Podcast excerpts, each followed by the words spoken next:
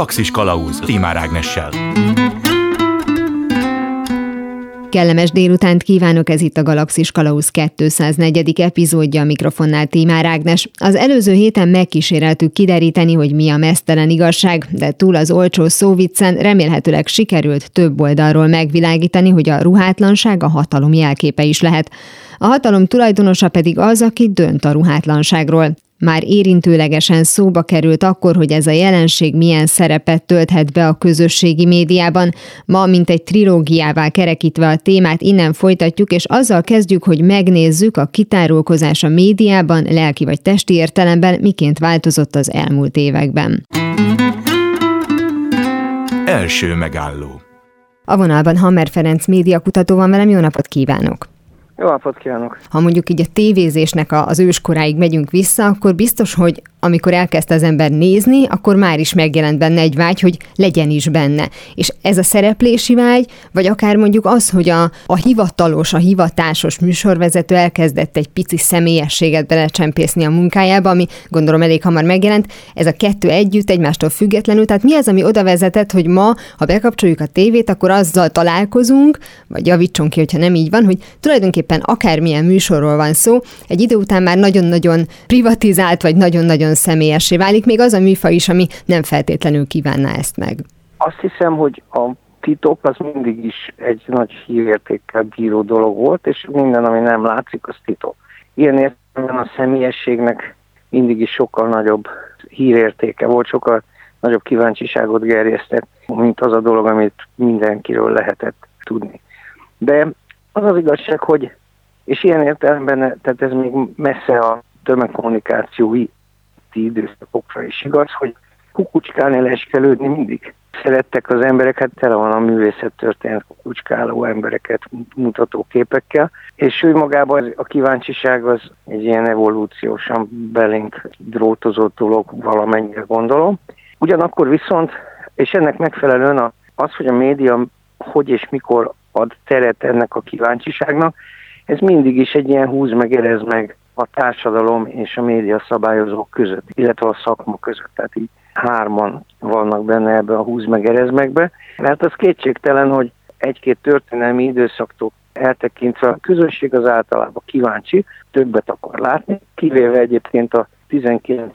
század elején a brit viktoriánus kultúrát, ahol éppenséggel a közönségtől származott, illetve hát a közönség egy részétől származott az a követelmény, hogy lehessen kevesebbet látni. Tehát akkor a közvélemény szavát követve tiltották be ezeket az ilyen nagyon szó kimondó vásári mulatságokat, a Punch and Judy show-kat, stb.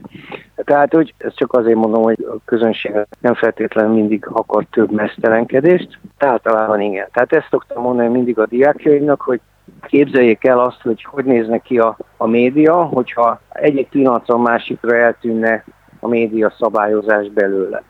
Mindenki azt szakhatna ki, amit akar, mert nem jönne a, a médiahatóság, nem jönne a bíróság, kiderül, hogy akkor valószínűleg tele lenne mesztelenkedésekkel, meg mindenfajta ilyen erőszakos tartalommal, mert azért ezekre az emberek nagyon oda kapcsolnak, kinyitják és rákattintanak. Tehát, hogy ez azért alapvetően így van. Na most ezen kívül viszont a média is egyre inkább úgymond realitisedik. Tehát, hogy egyfelől a valóságnak minden szegmense mediatizálódik, tehát nincs olyan élete az embernek, élethelyzete, ahol lassan lenne, lenne egy kamerának a lencséje előtt, akár egy térfigyelő kamerának, vagy akár egy járókelő unatkozó utcai sétáló kamerája előtt, vagy a családjának a mobiltelefonjának a kamerája előtt, tehát hogy az élet diatizálódik, és viszont a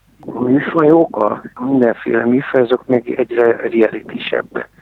Visszatérnék egy pillanatra arra, amit mondott, hogy a tanítványaitól is meg szoktak kérdezni, hogy mi lenne akkor, hogyha nem szabályozná a médiahatóság, és akkor mondjuk elbúrjánzana például mondjuk az erőszak vagy a mesztelenség. Nem lehet, hogy annak aztán ugyanaz lenne az eredménye, mint a felhozott korábbi múltbéli példának, hogy akkor a közönség mondaná egy idő után azt, hát mondjuk különböző véleményvezéreknek a hatására, hogy ebből most elég is elkezdeni maga szabályozni. Most én nem azt mondom, hogy rossz dolog, hogy van média szabályozás, nagyon jó, hogy van, aztán hogyan működik, az egy másik történet, de hogy egyébként ennek lehet egy ilyen önmagát is korlátozó ereje később?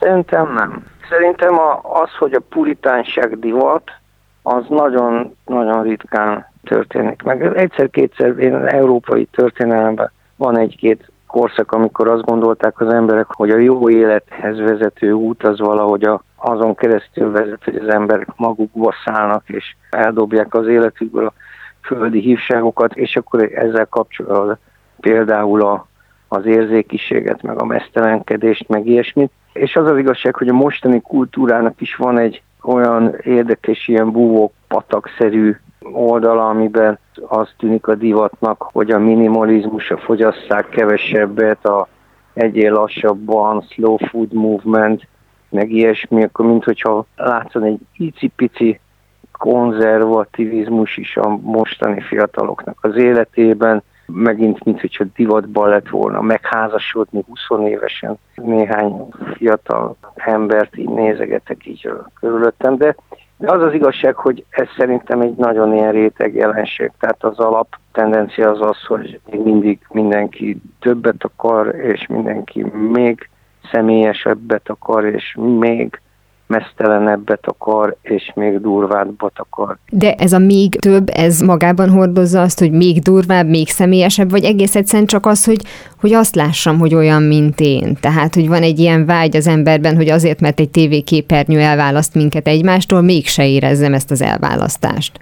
Biztos van egy ilyen motivum is, hanem nem szerintem itt egyszerűen csak a, az a primer kíváncsiság. Tehát, hogy mindenkinek van egy elképzelt határa vonal kerítése maga körül, amin belül az ő személyes élete látszik, a titkai, a pőre teste, vagy a személyes gondolatai, vagy ilyesmi, és mindenki folyamatosan hordozza maga körül ezt az elképzelt kerítést, vagy határvonalat, és akkor, amikor a bizonyos média formátumok vagy tartalmak alkalmat adnak arra, hogy bekucskáljunk mögé a kerítés mögé, akkor az óhatatlanul is kíváncsiságot gerjeszt. Tehát a bulvár média is így működik, de és hát mondom nem most, hanem már száz éve is. És az az igazság, hogy sokan, sokféle elképzelés és utópia volt arra nézve, hogy az online média az hogyan fogja majd átalakítani ezt az alapvetően a bulváron és a kereskedelmileg generált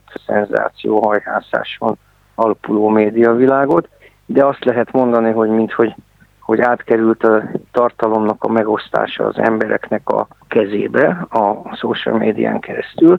Ez azt lehet mondani, hogy a dolgok még nagyobb sebességre kapcsoltak. Tehát, hogy, hogy az, hogy majd az emberekből lesz majd valamilyen ilyen belátás, meg amikor egy valami önkorlátozás, hogy hát, hogy ez már nem így kéne. Igen, mindig van egy-két ilyen híres példa, hogy valaki leszáll ilyen-olyan social médiáról, de alapvetően órákat töltenek az emberek azzal, hogy kattingatva nézegetik másoknak a titkait. Lehet, hogy bennem van valamiféle jó hiszeműség, mindazzel együtt, hogy ugye magát ezt a jelenséget látom, hiszen nem akartam volna erről beszélgetni önnel, de ugye a reality, ami igazából egy szó bizonyos körökben, vagy, vagy egy bizonyos ideje, az, hogyha jobban megvizsgáljuk, az rengeteg mindent foglal magába, és nem feltétlenül csak azt, hogy szigetre kicipelt félmeztelen emberek egészen intim dolgokról beszélnek és mutatnak meg, hanem azt is, hogy mondjuk például azt nézzük, hogy emberek hogyan küzdenek meg azzal, hogy összeállítsanak egy süteményt egy óra alatt. És ezt valamiért különböző érdeklődési irányok mentén nagyon sokan nézik. Tehát azt is, hogy valaki főz, hogy valaki var, hogy, tehát hogy valaki csinál valamit, ez, ez mondjuk egy versenyformában, ez is reality, hogy ez nyilván nem az a fajta titoklesés, amiről eddig beszéltünk, de mégis valamiféle talán személyességnek a, a vágya, mert ezekhez mindig kapcsolódik az, hogy ezeket a szereplőket, versenyzőket, akármiket igyekszik a műsor közelebb hozni a nézőhöz, bemutatni, elmondani, hogy mi a kedvenc könyve, ha van neki olyan, és milyen ruhákat szeret felvenni. Tehát, hogy, hogy ez mondjuk ennek az ilyen más módja, annak az ilyen finomított verziója, vagy ez egy egészen másfajta kapcsolatkeresés a néző részéről? Hát ezt olyan szépen elmondta, hogy erre csak azt tudom mondani, hogy aha. Szóval, hogy hát persze, de, de én azt gondolom, hogy itt ugyanannak a dolognak a kontinuumáról van szó. Tehát, hogy itt is titkok vannak, ott is titkok vannak, csak az egyik helyen az a titok, hogy valaki leveszi a bugyját, a másik helyen meg az a titok, hogy valaki elmeséli, hogy nagymamája milyen kedvenc sütit csinált neki gyerekkorában, miközben ez egy jellemzően mondjuk egy autóversenyző, vagy, vagy Isten, egy, egy színész, tehát valami celebritás. És akkor a celebritásoknak a személyes dolgai, azok megint csak magától. Tehát ez így van kitalálva, hogy azok nekünk érdekesek lesznek, miközben a szomszédunknak a gyerekkori kedvenc sütije az meg nem érdekes, azért mert ő nincsen benne a tévében. Hm. Szóval ezek ilyen nagyon egyszerű receptek alapján működnek, és a realitysedésnek a kiterjesztését azt valahogy nem is lehet most látni, hogy hol lesz ennek a vége. Mert olyan hagyományosan tényalapú műfajokat, mint a hír például, sok vonatkozásból kezd maga alá gyűrni a, a vélemény. Tehát az, hogy most mi történik, az a kutyafülét se érdekel, igazából nem is nagyon tudják az emberek, de sokkal nagyobb figyelmet szentelnek arra, hogy X vagy Y mi a véleménye ezzel a bizonyos eseménnyel kapcsolatban. Hát azt szerintem, ahogy én is magam más is magán észreveszi, hogy nagyon sokszor a kommenter előbb találkozunk, és vissza kell keresni magát a hírt, hogy tulajdonképpen mire is kezdett el mindenki Persze, reagálni. Így van, így van. Így van, és ez is a személyességnek a része, tehát hogy a vélemény az mindig egy személyesebb műfaj, mint egy szikár tényállítás. Egyébként azok a meghatározott szabályok, amelyek vonatkoznak arra, hogy például mondjuk a hírműsor mit engedhet be magába, az mennyit tolódott el, akár mondjuk nem hivatalosan. Én emlékszem, hogy amikor ezt annak idején tanultuk, ami nem most volt, de kitértek arra, hogy nem lehet bulvár jellegű mondjuk például egy katasztrófát bemutató híradás, hogy majd a reklám után elmondjuk, hogy egyébként hányan haltak meg a balesetben, és őszintén szólva ma pedig azért látunk olyan híradásokat, ahol abszolút erre appellálnak, ahogy egyébként találkozunk azzal is, hogy a híradások végén mondjuk néhány kedves mondatot váltanak egymással a, a műsorvezetők, mint egy kilépve a korábbi komoly szerepükből. Tehát, hogy ezek a, az eltolódások, ezeknek még van valamennyi komolyabb határa. Az az igazság, hogy a média szabályozás tágabb történetben visszanézve puhultak folyamatosan. Tehát például az, hogy nagyon sokan szívükhez kaptak, például az első színkép megjelent a New York Times-nak a címlapján mondván, hogy akkor kész. Na, akkor a, a New York Times akkor lefeküdt a bulvárnak, mondván, hogy színes képet rakott ki. Vagy az, amikor, nem tudom én, a Népszabadság emlékszem, nyitó oldalon volt egy nagyon véres kép a szarajevói szerb mészárlásnak, a piaci mészárlásnak a képeiről. Tehát, hogy egy olyan kép volt, ami korábban biztos, hogy nem kerülhetett volna bele egy tiszteletre méltó országos politikai napinapnak a címlapját. És akkor hasonló, tehát az, hogy a BBC vagy a brit közmédiában valóságsó van, vagy az, hogy nekem a kedvenc példám a mindig is az időjárás jelentés volt. Ugye korábban oda meteorológus végzettségű, kandidátus, doktori fokozatú meteorológusok voltak azok, akik elmondták az embereknek, hogy milyen idő lesz, mert hogy értették, mert ők tudták, a, amit mondanak, tehát értettek ahhoz, amit mondanak, és később rájöttek a műsorkészítők, hogy úgyis mindenki ugyanarról a hollandiai meteorológiai szolgáltató cégtől veszi az adatokat, és aztán az, hogy ezt most ki fogja felolvasni,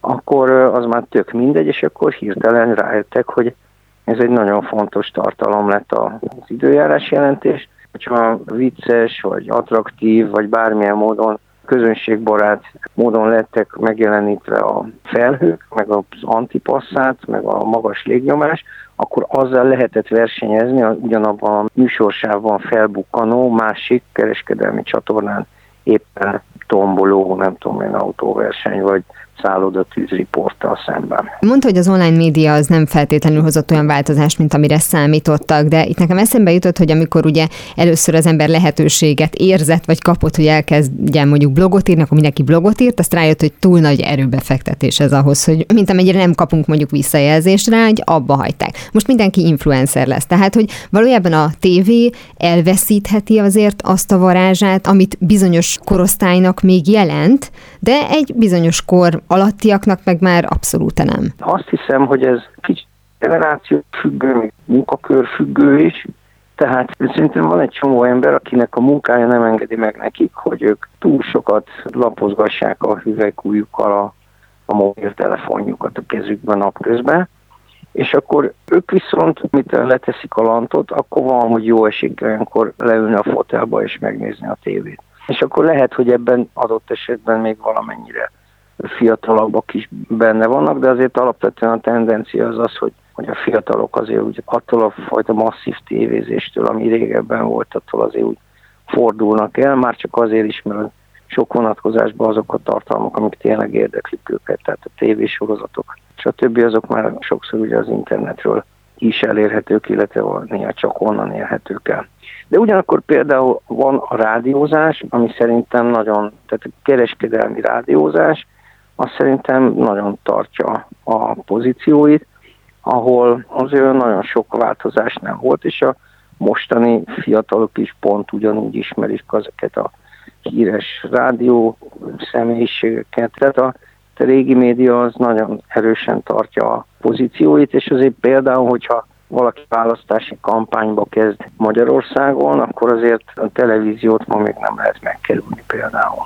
Nagyon szépen köszönöm Hammer Ferenc média kutatónak, hogy mindezeket elmondta. Köszönöm szépen. Azonnal visszatérünk a normális állapotokhoz, mihelyest bizonyosak leszünk abban, hogy mi is a normális. Ha, ahogy az előző beszélgetésből kiderült, az online média megjelenése elsősorban a tempón változtatott, és nem a közelség iránti vágyunk mértékén, akkor mindenképpen jogos a kérdés, hogy a gyerekekre és a fiatalkorúakra miként hat ez, tekintve, hogy az egyik legfontosabb fogyasztói rétegről beszélünk.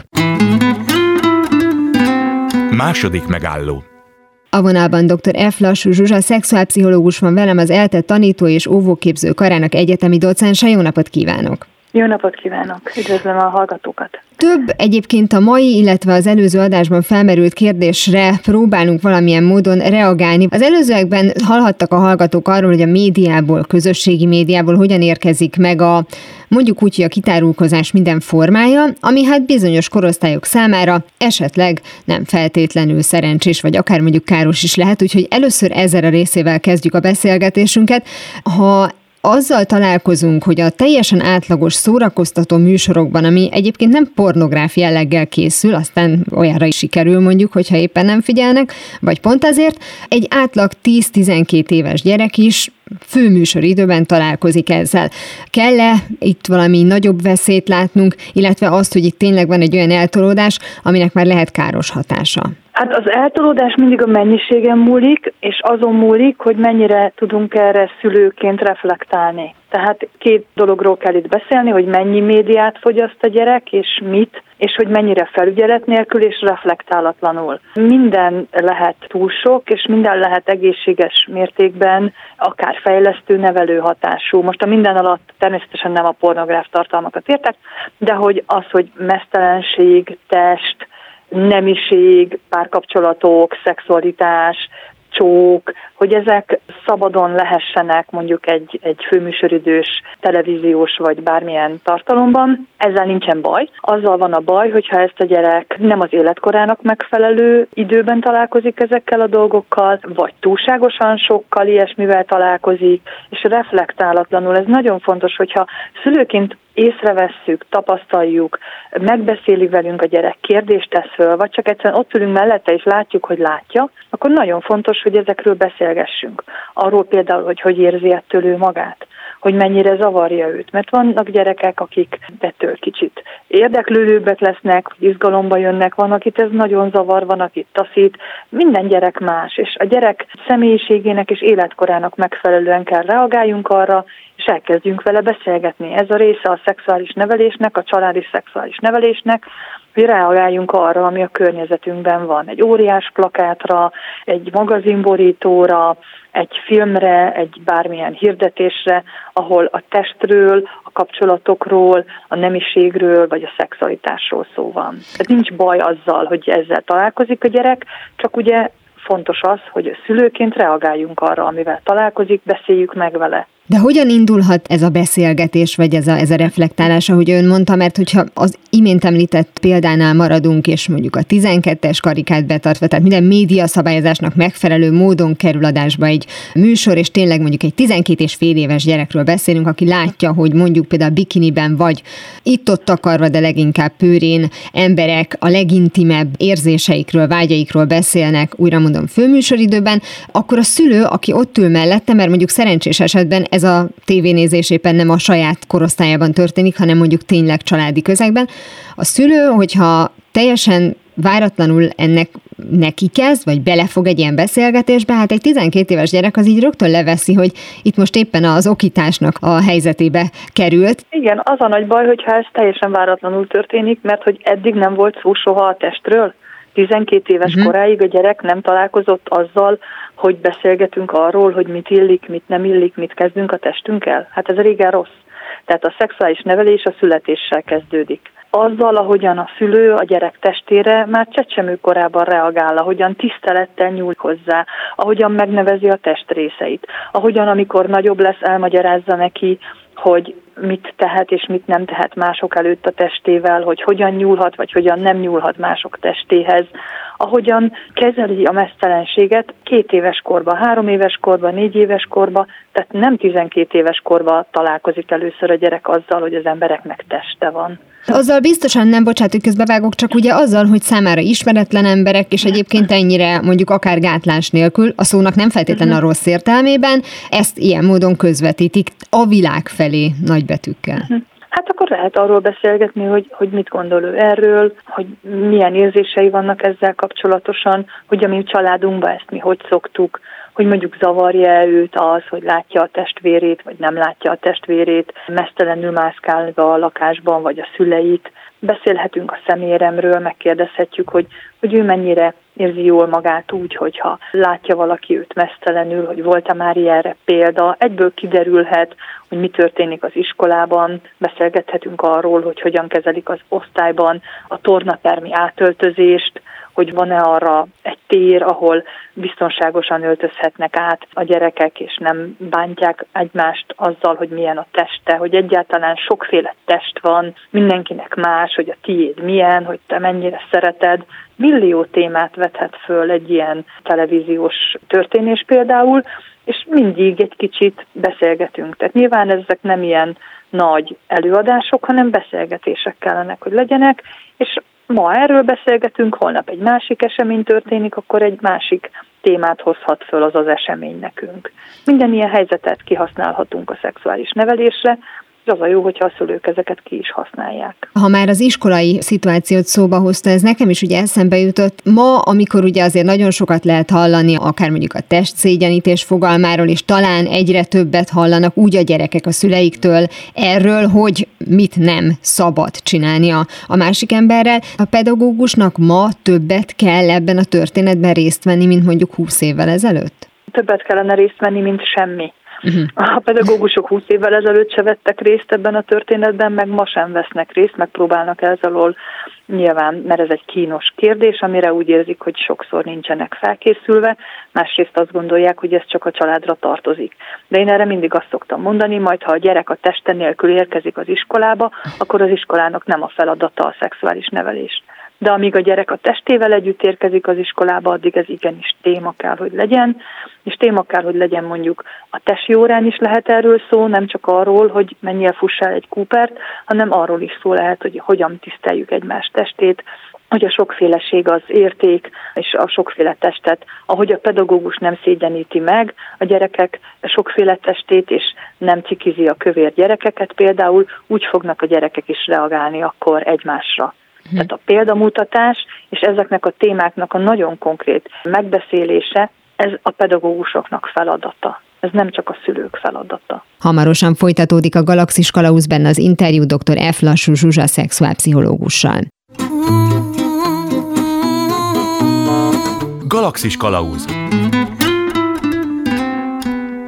Ez itt továbbra is a Galaxis Kalauzén Tímár Ágnes vagyok. Folytatom a beszélgetést dr. F. Lassú Zsuzsa szexuálpszichológussal, az ELTE tanító és óvóképző karának egyetemi docensével arról, miként hat a gyermekek fejlődésére a médiából érkező, vagy akár családban megélt mesztelenség, illetve lelki kitárulkozás. Valamiért hajlamosak vagyunk azt gondolni, hogy mivel ez egy intimebb téma, ahogy egyébként az érzelmi kérdéseket is gyakran lehet, hogy mondjuk elsősorban a lányok az anyukájukkal beszélik, meg a fiúk meg mondjuk az apukájukkal, hogy itt is lehet egy ilyen megoszlást észrevenni, vagy akár mondjuk arra vonatkozóan vannak kutatások, hogy a két szülőből melyik az, amelyik hajlamosabb arra, hogy elkezdjen egy ilyen kommunikációt, akár mondjuk a szexuális felvilágosítás szempontjából. Hát igen, sajnos hagyományosan, mint minden érzelmi téma, ez is inkább az anyákra hárul, az lenne jó, hogyha ebbe legalább ugyanannyira kompetensnek éreznék magukat, meg motiváltnak a férfiak is, és részt vennének a gyerekek érzelmi nevelésében is, nem csak az intellektuális nevelést vagy a testi nevelést gondolják fontosnak. Jó lenne, hogyha ebbe az apák is bevonódnának. Persze nyilván a, a fiúgyerekek nevelésében talán egy kicsit jobban motiváltnak érzik magukat, a lányok esetében elbizonytalanodhatnak az apukák, de gyakori az Magyarországon és máshol is,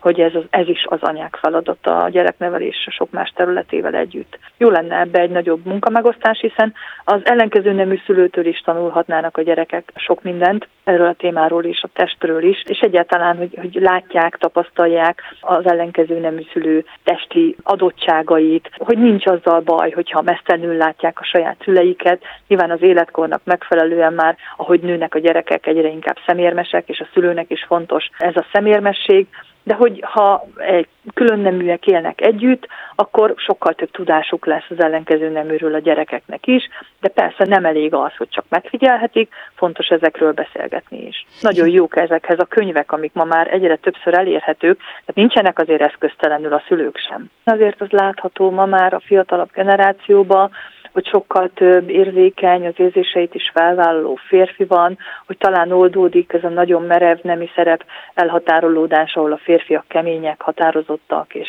érzelemmentesek, racionálisak, és akkor így lehet csak túlélni. Talán ez azért a mai generációban már szerencsére nem ilyen erős, és ahogyan ők szülővé válnak, úgy fog ez generációról generációra valószínűleg változni, ebben nagy felelőssége van szerintem akár a pedagógusoknak is, hogy a, a férfi pedagógusok az a kevés, aki van, hogy érzékeny, empatikus, elfogadó emberként működjön, és akkor talán ez is hathat a fiúkra, nem csak az apa szerep. Úgyhogy igen, ez egy társadalmi kihívás. Egyes társadalmak erre nagyon tudatosan törekednek, más társadalmak megpróbálják konzerválni a hagyományos nemi szerep megosztást. Szerencsésebb az érzelmi fejlődés is, főleg a fiúk érzelmi fejlődése szempontjából, hogyha nem vagyunk ennyire merevek ebben. Az előbb ugye említette azt, hogy ha például mondjuk látja családon belül, akár például az ellenkező nemű szülőjét mesztelenül, vagy ő maga, tehát hogy a gyerekről beszélünk, ő maga is mesztelen, és hogy bizonyos korosztályokban ez ugye mást és mást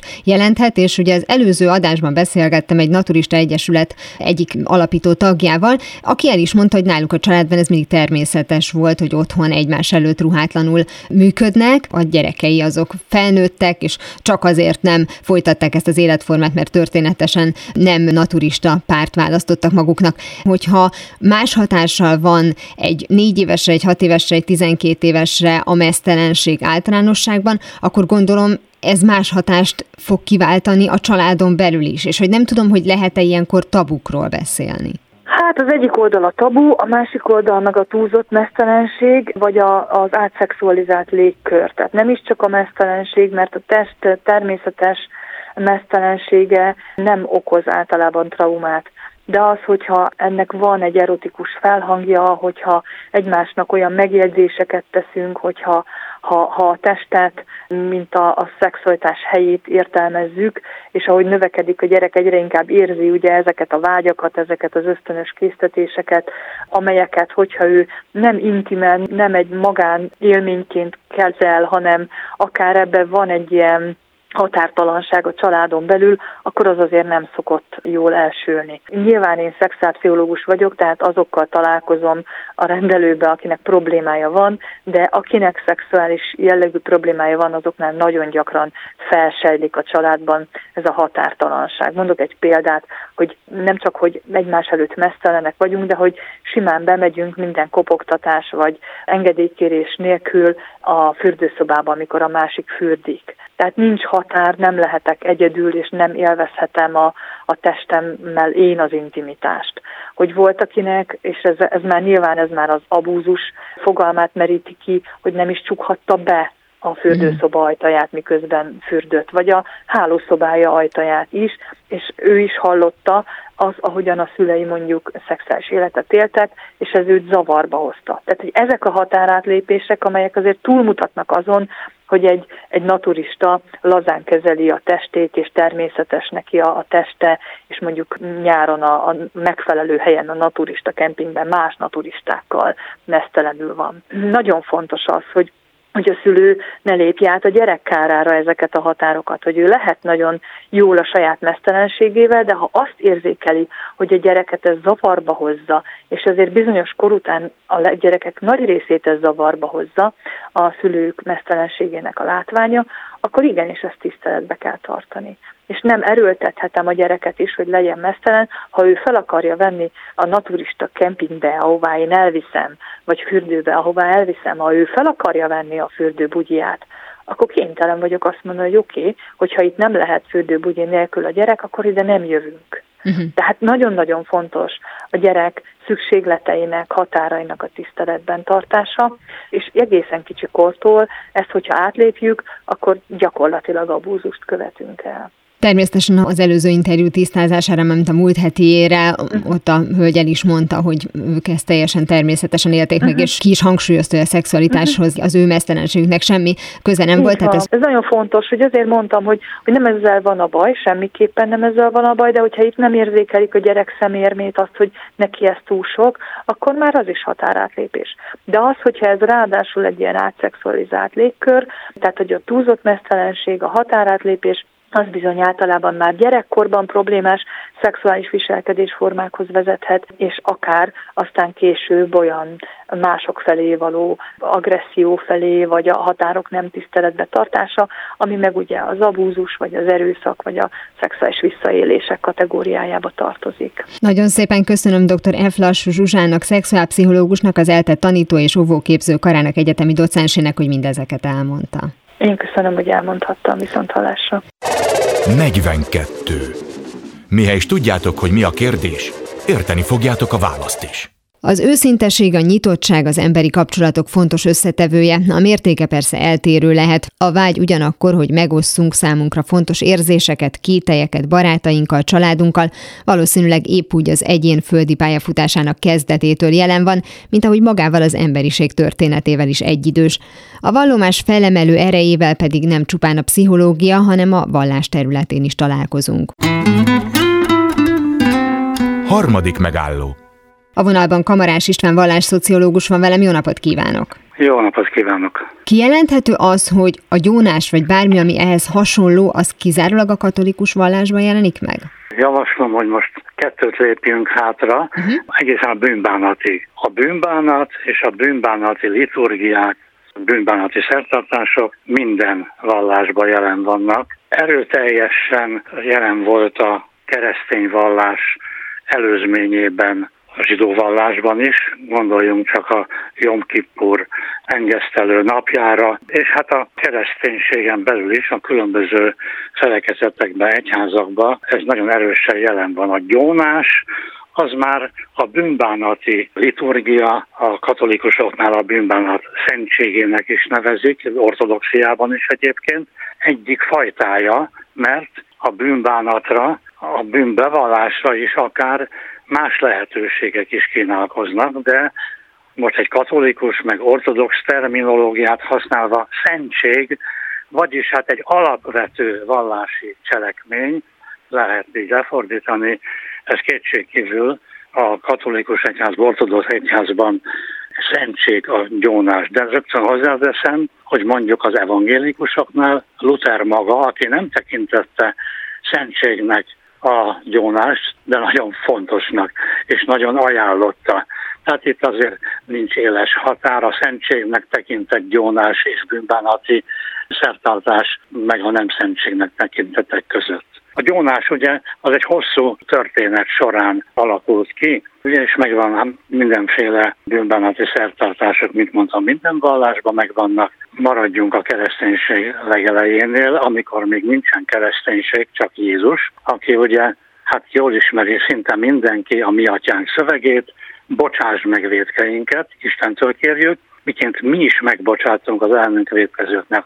A kettő nagyon szorosan összekapcsolódik és hát tulajdonképpen a megbocsátás ilyen módon és a megbocsátásnak a szertartása ott van már a őskereszténységbe a legelső időben közösségi szertartás, ez közösségi cselekmény. A szentek, a megszentelt közösség, a megkereszteltek, keresztelés által megszentelt közösség tulajdonképpen megtisztítja magát a bűnösöktől olyan módon is, hogy a bűnöst kiemeli, kizárja vezeklésre kényszeríti, majd visszafogadja ünnepélyesen, és a bűnvallás hosszú ideig nyilvános. Valamikor 6.-7. században a keleti egyházakban előbb a keleti egyházak szerzetesei már egyénileg foglalkoztak a bűnösökkel, de mondjuk a nyugati egyházban az ír angol vallásosság vezeti be a személyes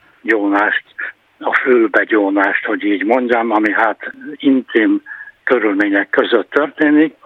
Ennek is nagyon különböző ugye, szokásai vannak, a bizonyos gyontató széktől kezdve a gyontató szobáig, ahol leülve és egymásra tekintve, és a gyontató székben nem látja, a pap eltakarja az arcát, mondván, hogy nem a személy a lényeges. Mit is csinál a pap? Ő a közösség nevében, Isten tolmácsaként, a Isten által létrehozott közösség az egyház, egyház nevében ő meghallgatja a bűnöst, ő vallja be, és a közösség, illetve Isten nevében ad feloldozást nem a saját nevében. De akkor ez azt is jelenti, hogy ugye megbocsátani csak Isten bocsáthat meg, mégis ugye az idézett szövegben, a, amiképpen mi is megbocsátunk többes száma, az arra vonatkozik, hogy amikor már a vezeklés után visszafogadja a közösség, akkor egy ilyen közös megbocsátás, az már csak nem, a... a... Igen, nem csak, nem csak, ez nagyon fontos. Tehát Isten, az irgalmas Isten példájára az embernek is meg kell tudni bocsátani a másik embernek. Persze, ez, nagyon, ez borzasztó lényeges, és hát ennek nagyon komoly szociális hatása volt a történelem idején, illetve annak is, hogy, és itt volt vita a teológiában, most nem megyek bele ilyen teológiai részletekbe, hogy minden bűn megbocsátható, igen, általában a legtöbb keresztény vallás, de még más vallások is azt mondják, hogy igen. Ennek a módja változott nagyon, Például a legelső időkben a nagyon komoly bűnök szokták halálos bűnnek is nevezni, nem túl szerencsésen. A teológia most, ez, ha lehet, azért ezt így kerüli. Tehát alapvetően nagy bűnöket egyetlen egyszer gyonták meg az emberek, és kaptak feloldozást a halálok elő, a halálos ágyán. Aztán ez később változott, és nem egyszeri alkalom lett, és akkor nagyot ugrunk előre, akkor jött a közösségi gyónás után a személyes bűnvallamás és bűnbocsánat magának a bocsánat elnyerésének a szociális része, amire ön is utalt, annak valóban volt egy olyan gyakorlati szerepe, mint ahogy korábban már beszélgettünk arról, hogy egyáltalán az intézményesített vallásnak van egy olyan feladata, hogy a társadalmat szervezze, hogy segítse az embereket a mindennapokban, hogy valaki ne gyötrődjön a bűntudat miatt, hogyha azt valamilyen módon megbocsátható, és ezáltal továbbra is a elnézés a szóért hasznos tagja legyen a, a társadalomnak. Kétségkívül egy ilyen mentálhigiénés funkciója kétségkívül van a gyónásnak. Ha megint előre szaladunk, akkor azt lehet mondani, hogy ahogy is mondjam, a szorongástól, bűntudattól való gyötröndéstől szabadításra most már itt van a vallásos és nem vallásos ember számára egyaránt a pszichológia, a pszichiátria, de azt lehet mondani, hogy a pszichológia, a pszichiátria ebben a tekintetben sokat tanult a vallástól, és fordítva, mára már azt lehet mondani, hogy a lelki vezetéssel, gyontatással foglalkozó egyházi emberek pedig sokat tanultak a pszichológiától, miközben nem keverik össze, nem cserélhetők föl, de egymást kiegészítő terápiák ezek. És akkor ennél a bizonyos már személyes gyónásnál kialakultak olyan szabályok, amelyek meg is maradtak, amire az ember először gondol, hogy aféle orvosi titoktartás vonatkozik a papra. Mindenki, uh-huh. Ez mindenképpen szigorúan megmaradt, igen. És hogy ebben az értelemben mondjuk akkor az is, hogyha mondjuk van valamiféle, ha nem is átfedés, de egymástól tanulás a pszichológiával, hogy mi az, amit tehet ilyenkor a pap, azon kívül, hogy kirója, hogy hogyan tudja ezt a bocsánatot elérni a bűnös, a tanácsadás, a segítségnyújtás, vagy mi az, nagyon is, bele, nagyon is mhm. beletartozhat, és hát ugye, ahol nincs gyónás, azokban a vallásokban is a papság, a papok a lelki élet segítését, lelki vezetésével foglalkoztak, azokban a protestáns egyházakban is, ahol nincs gyónás, mondjuk evangélikusoknál például van, de ahol nincs, ott is van a papoknak ilyen lelki vezetői szerepe, de kétség kívül A gyónás az egy radikálisabb módja a bűnbocsánatnak. Most nagyon fontos az is, hogy igen, a legújabb időkben éppen mert a megjelent a pszichológia, a pap tudja, hogy meddig mehet el, miben tud segíteni. Tehát igenis tudni kell a papnak, tanulni kell pszichológiát, nem azért, hogy ő legyen a terapeuta, hanem hogy akkor el tudja küldeni pszichológushoz. Uh-huh. Igen, tehát ilyen fajta munkamegosztás kétségkívül van. Sőt, mondok még egyet, ez is új fejlemény. Katolikus egyházban is működik például, ahol van gyónás, de valaki eljárhat gyónni egy akár számára nem is túl közel álló paphoz, és ugyanakkor a vallási közösségéből valaki, akár papi személy, akár világi személy lehet az ő lelki vezetője. Tehát a lelki vezetés is, meg a gyónás is szétválhat egymástól. Az egyik, hát mondjuk így szentség, a másik pedig hát egy ilyen vallási és bizonyos mértékig hát mentálhigiénés gyakorlat. Korábban ugye beszéltünk arról, hogy ha ma egy egyébként vallásgyakorló hívő embernek az életéről van szó, akkor azért ott is vannak különböző fokozatok, hogy valaki mondjuk a nagyobb ünnepekkor látogat templomban, valaki minden vasárnap, de azt gondolnám, hogy aki mondjuk a gyónás lehetőségével is él, akkor ott tényleg egy teljes elhivatottságról van szó. Bizonyos mértékig azt lehet mondani, hogy a a gyónó ember vallásossága, ez, ez kicsikével a mélyebb vallásosságnak egyik mutatója lehet, de nem feltétlenül. Ugye a múlt század közepétől kezdve rohamosan csökkent a gyónások száma azokban az egyházakban, ahol van gyónás, és ennek egyik oka az egyházias vallásosság csökkenése, az intézményes egyházakhoz való tartozás arányának csökkentése, a konkurencia, most idézőjelben mondom, a pszichológia megjelenése, illetve az egyháznak, a, és ezt nem én mondom, mint vallás szociológus, hanem egyházi emberek mondják, hibás gyakorlata, illetve me fölfogása a túlságosan bűnközpontú egyház. Mondok egy példát. A lelki tükör, ami hozzásegít önvizsgálathoz gyónás előtt, azért máig igazából bűnkataszter, aminek nagyon praktikus használata lehetséges. De vannak ennek is már alternatívái. Egy Tompa Nándor nevű pap, a Regnum Mariano mozgalomnak egy papja egy nagyon szellemes és kitűnő ötletet vetett be, hogy egy erény katalógust, a jó dolgok, a jóságok katalógusát állította össze, és azt mondja, nézd meg, hogy melyik ellen védkeztél. Tehát ez egy egészen más fölfogás, mert azért a bűnös ember lehetséges hatalmi eszközökkel kordába tartani, tehát lehet ilyen módon, és bizony voltak a kereszténység történetében ilyenfajta gyónással visszaélések, méghozzá minél gyakoribb gyónással, rövid pórázon vezetni hatalmi tekintéllyel a híveket. Ma már azt mondják, hát túl azon, hogy nagyon sokan abba hagyták a gyónást, hogy a túl gyakori gyónás és ez, ez nem mai észrevétel, már 30-40 évvel ezelőtt már a papképzésben is szerepelt, infantilizálja a híveket. Tehát nem ad elég lehetőséget, hogy önmaga döntse el, hogy mi az a nagy bűn. Mi az a bűn egyáltalán? Amikor én teológiai fogalmazat tudatosan hátat fordítok Istennek, lefordítva egy másik nyelvre, tudatosan nem követem a jót, tudatosan teszek valamit a jó ellenébe, ugye a jó, minden jót Isten hozott létre áttételesen, tehát Isten van ott mögötte, Na de hogy megállapítsam, hogy valóban én bűnt követtem el, ez egy tudatos lelki élet, egy tudatos élet szükséges, és hát a híveket erre kellene nevelni. Ez bizony sokan elmúlt évszázadokban elmaradt, mert hát mondjuk gyermekként vezetni a híveket, ez még érdeke is lehetett az egyháznak, vagy egy egész egyszerűen csak úgy gondolták jó üzemmel, hogy ezzel jobban segítjük a híveket. És mi a helyzet a gyónás intézményének a külső megítélésével? Tehát, ha mondjuk ateista, agnosztikus, vagy pusztán csak nem vallásgyakorló, de hívő emberekről van szó, azoknak a hozzáállása mennyit változhatott az elmúlt években abból az álláspontból, hogy na hát azért ez mégiscsak milyen egyszerű, hogy valaki elkövet valamiféle bűnt, aztán oda megy, letérdel, kap tíz miatyánkat, tényleg elnézést kérek, hogy így fogalmazok, és onnantól kezdve, mintha nem is csinált volna semmit, minden meg van bocsátva. Ezzel kapcsolatban azért már hát változtak a, a külső megítélések?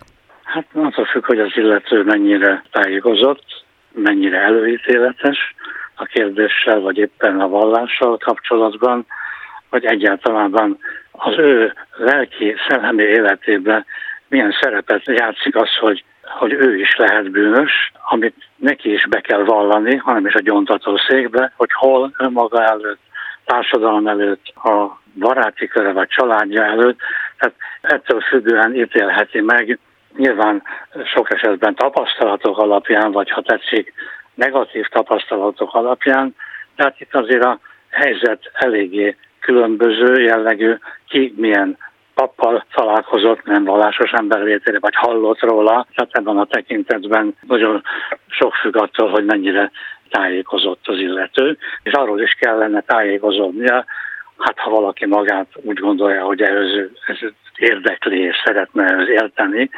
hogy azt is kell tudni, hogy erről már az egyházak hogyan gondolkodnak. Mondok egy példát.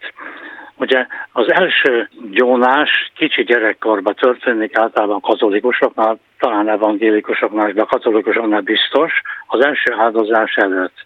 Sokan azt mondják, az első gyónásnak az ideje jóval később van, amikor már megtűnik a pszichikus érettség állapota, akkor tudja az ember megállapítani, ugye Piaget és mások alapján. Ezt már elfogadja az egyház és az első gyónás nem tekinti még olyan gyónásnak, ahol valóban tudatosan meg tudom állapítani, hogy én szembe szegültem Istennel, vagy, vagy a jósággal, a jó dolgokkal.